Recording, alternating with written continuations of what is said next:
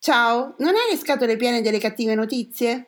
Cercando di restare in contatto e prendendo spunto dal progetto 100 Happy Days, abbiamo deciso con pochi mezzi e tanta buona volontà di condividere solo cose belle. Chi siamo noi? Un gruppo di lettori che partecipano a gruppi di lettura di Casa Serio Editore e in giro per il web.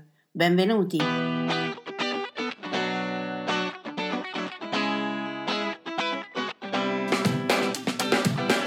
Ciao, sono Simona da Rocche di Papa.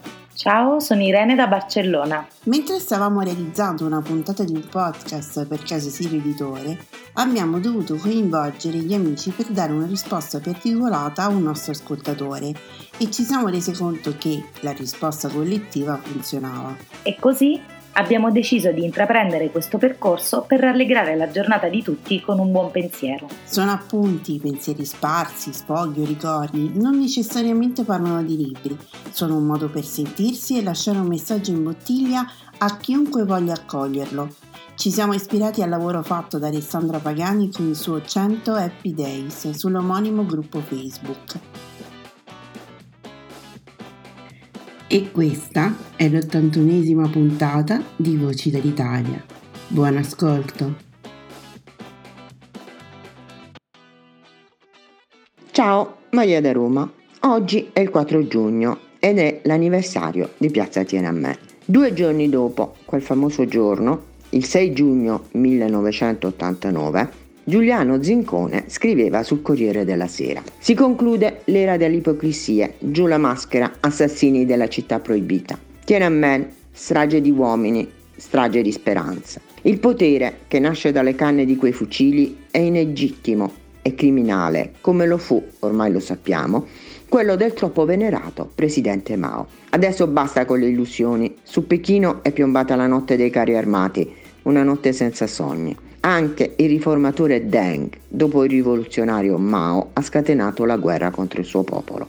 E così, per la seconda volta nell'arco di una generazione, siamo obbligati a constatare, limitandoci a osservare la Cina, che non esiste, che non può esistere un potere comunista dal volto umano. E così siamo costretti ad ammettere che il regime riformista, vezzeggiato dai padroni delle multinazionali, non è affatto migliore del regime che ha ingannato i disaredati e gli intellettuali generosi del 68 con la cosiddetta rivoluzione culturale. Che cosa ci racconteranno domani gli assassini della città proibita? Le solite cose supponiamo. Diranno al mondo che i martiri di Tiananmen erano provocatori a soldati da potenze nemiche. In realtà non ci hanno detto neanche questo, è semplicemente una data che non esiste. Vi leggo un pezzo dal libro Mao Zedong arrabbiato di Yu Hua, un libro che abbiamo letto insieme con molti di voi che partecipano a questo favoloso podcast e penso che tutti ricorderanno questo pezzo.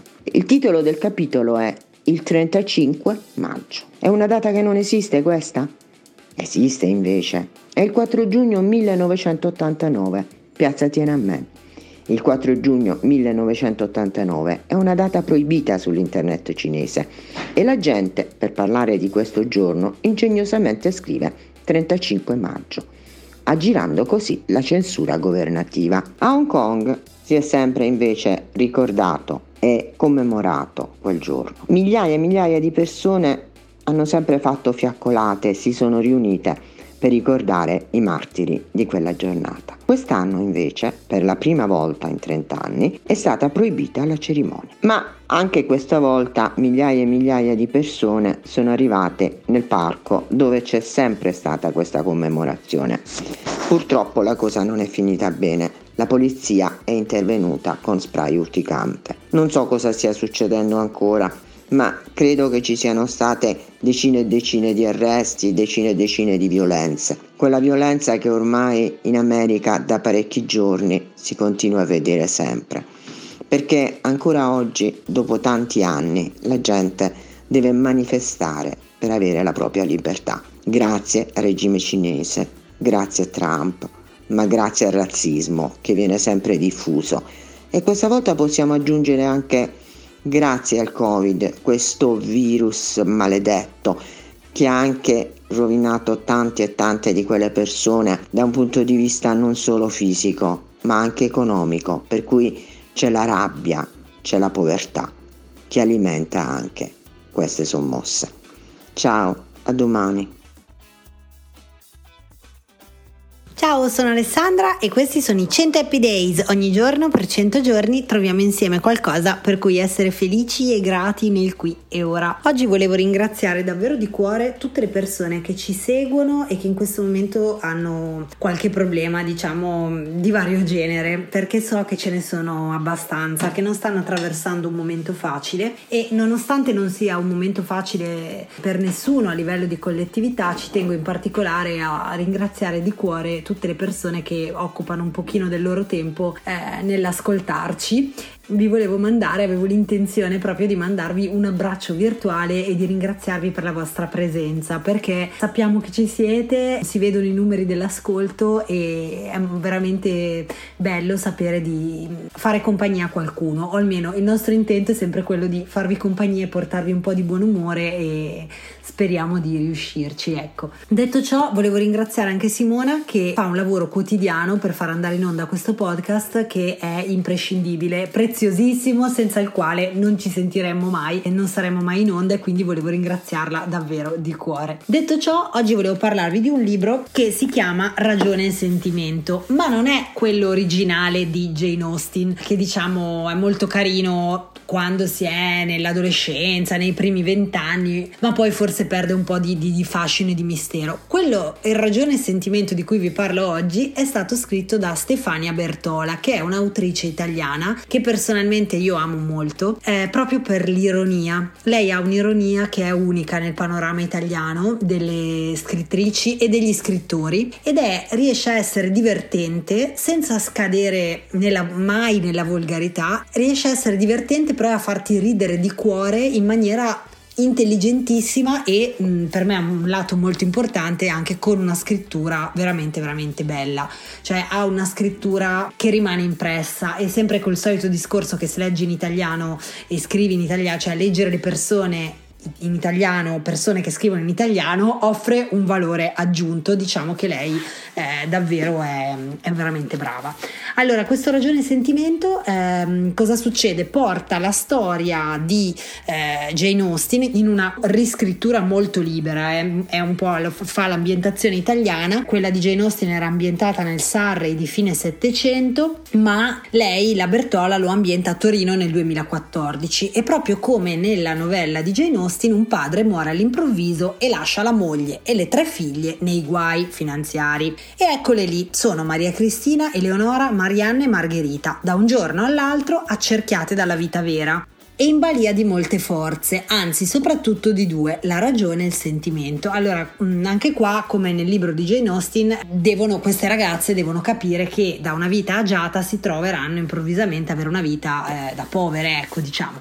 E quindi, insomma, dovranno prendere tante decisioni. È riscritto molto bene, mh, mm, appunto ci sono tante scene che fanno ridere e sorridere e io comunque in generale apprezzo moltissimo tutti i libri della Bertola e ve li consiglio per una lettura d'evasione televisione, però che appunto sia stata um, scritta anche in maniera intelligente. Ecco, per cui se già conoscete questa scrittrice e vi piace, fatemelo sapere, eh, altrimenti ditemi qualcuna delle vostre letture d'evasione. Quali sono i libri che vi piace leggere per rilassarvi senza troppo impegno mentale? Ciao ciao! Ciao, sono Marina da Roma. Era un settembre che così piovoso non si era mai visto, sostenevano i vecchi del paese. Non è detto che fosse proprio così. Certo, loro se ne intendevano del tempo e delle avversità meteorologiche. Se ne intendevano anzitutto perché non avevano molti altri argomenti di conversazione con cui passare le giornate. A metà del mese c'era stata una vera e propria bomba d'acqua, una cosa da diluvio universale, durato un paio d'ore, roba che veniva giù così fitta da non vedere a due metri di distanza. Poi, fortunatamente, s'era un poco quietata la pioggia, ma aveva continuato a buttar giù acqua per due notti e due giorni. Il sole si era fatto vedere per un po', poi altra acqua, poi un poco di sole, poi neanche a dire altra acqua. Come conseguenza inevitabile, frane in qua e in là frane più o meno grosse, smottamenti, un macigno rotolato su una strada, dilavamenti vicino ai fossi ingrossati e pezzi di monte che se ne scendevano giù verso valle. A ovest, dove il terreno era bosco di castagneti, le radici di piante secolari tenevano abbastanza saldo il tutto. Anche se una parte del territorio aveva cominciato a muoversi, sistemando le piante con inclinazione innaturale. Ma era a est, di là dal fiume, di là dall'acqua, come dicevano loro, che il terreno, un poco più dolce, geologicamente diverso, più assolio, disboscato da secoli per permettere ai contadini ampi spazi di campi coltivabili, cedeva più volentieri, e che i contadini non c'erano più, e più nessuno che un poco le regolamentasse, quelle più o meno ampie distese, ora sterpaglie e qualche pianta solitaria. E molto spesso in quel periodo d'acqua incessante qualcosa veniva giù. In paese era apparso un geologo. Non l'aveva chiamato il corpo della forestale, o almeno l'ispettore Marco Gherardini, detto per varie ragioni familiari Poiana, non era stato avvertito da nessun superiore del suo arrivo. Neanche il comune l'aveva convocato. Sarà stata la provincia o addirittura la regione, aveva pensato l'ispettore Gherardini, ben felice di vederlo all'opera, anche se al lavoro di ispezione delle frane non ci andava spessissimo. Ogni tanto si perdeva con un altro strano personaggio capitato a case di sopra, un architetto inglese, tale Bill Holmes, un distinto signore di circa 60 anni o poco più, alto, magro, bianco di capelli, con una risata contagiosa e amante della buona cucina locale e perché no, del vino che l'accompagnava. In quei giorni cercava, o così andava raccontando in paese, architettura sacra locale, vecchi oratori, edicole votive, roba del genere.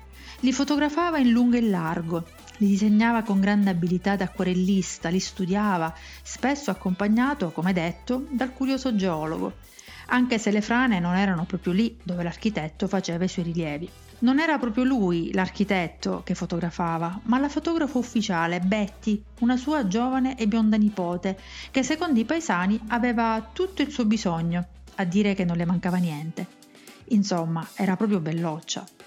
E intanto, fra un poco di sole e l'altro, continuava a piovere, a piovere, a piovere e il dissesto idrogeologico della zona si compiva giorno dopo giorno e anche tutto il resto si compiva. Questo era l'incipit di La pioggia fa sul serio di Francesco Guccini e Loriano Macchiavelli.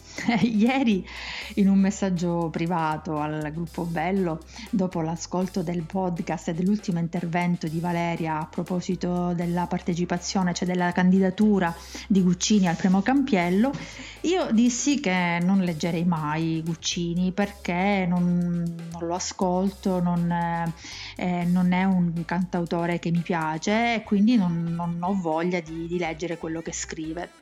Eh, mi sono ricordata di avere un suo libro, anche questo è regalatomi da una persona che era convinta di farmi una cosa molto gradita, nella convinzione del mio amore presunto eh, per il cantautore. Invece io non l'ho mai preso in considerazione.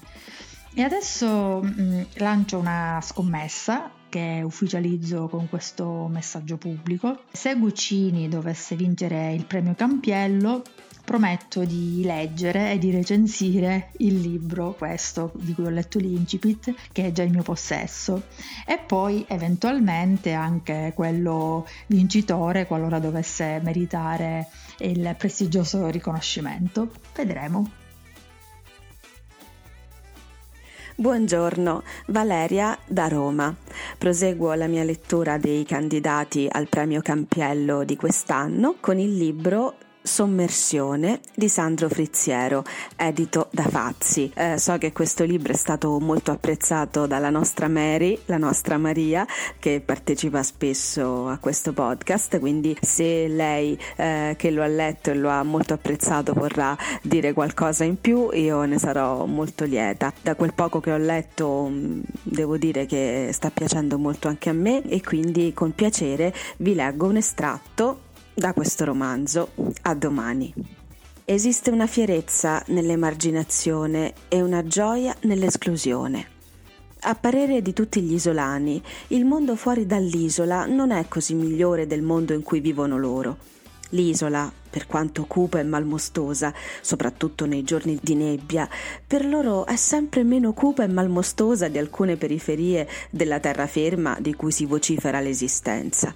E la sensazione di perenne precarietà che solo chi vive in una minuscola porzione di terra, appena emergente dal mare, può provare, in fin dei conti, è nulla rispetto alla sensazione di precarietà di chi vive tra il cemento delle città a un passo dai centri commerciali e dalle fabbriche a rischio chiusura.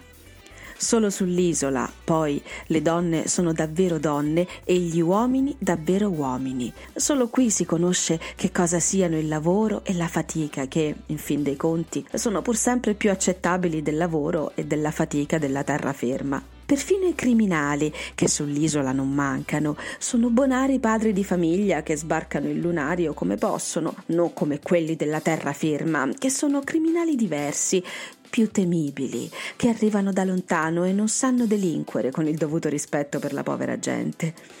Il professor Corradino Mezzoponte, che ormai vegeta nella minuscola biblioteca civica del villaggio, di cui è diventato quasi un complemento d'arredo, un po' come il busto di Marino Faliero, il doge traditore, davanti il quale spesso si siede, racconta volentieri al viandante le storie dell'isola e della terraferma.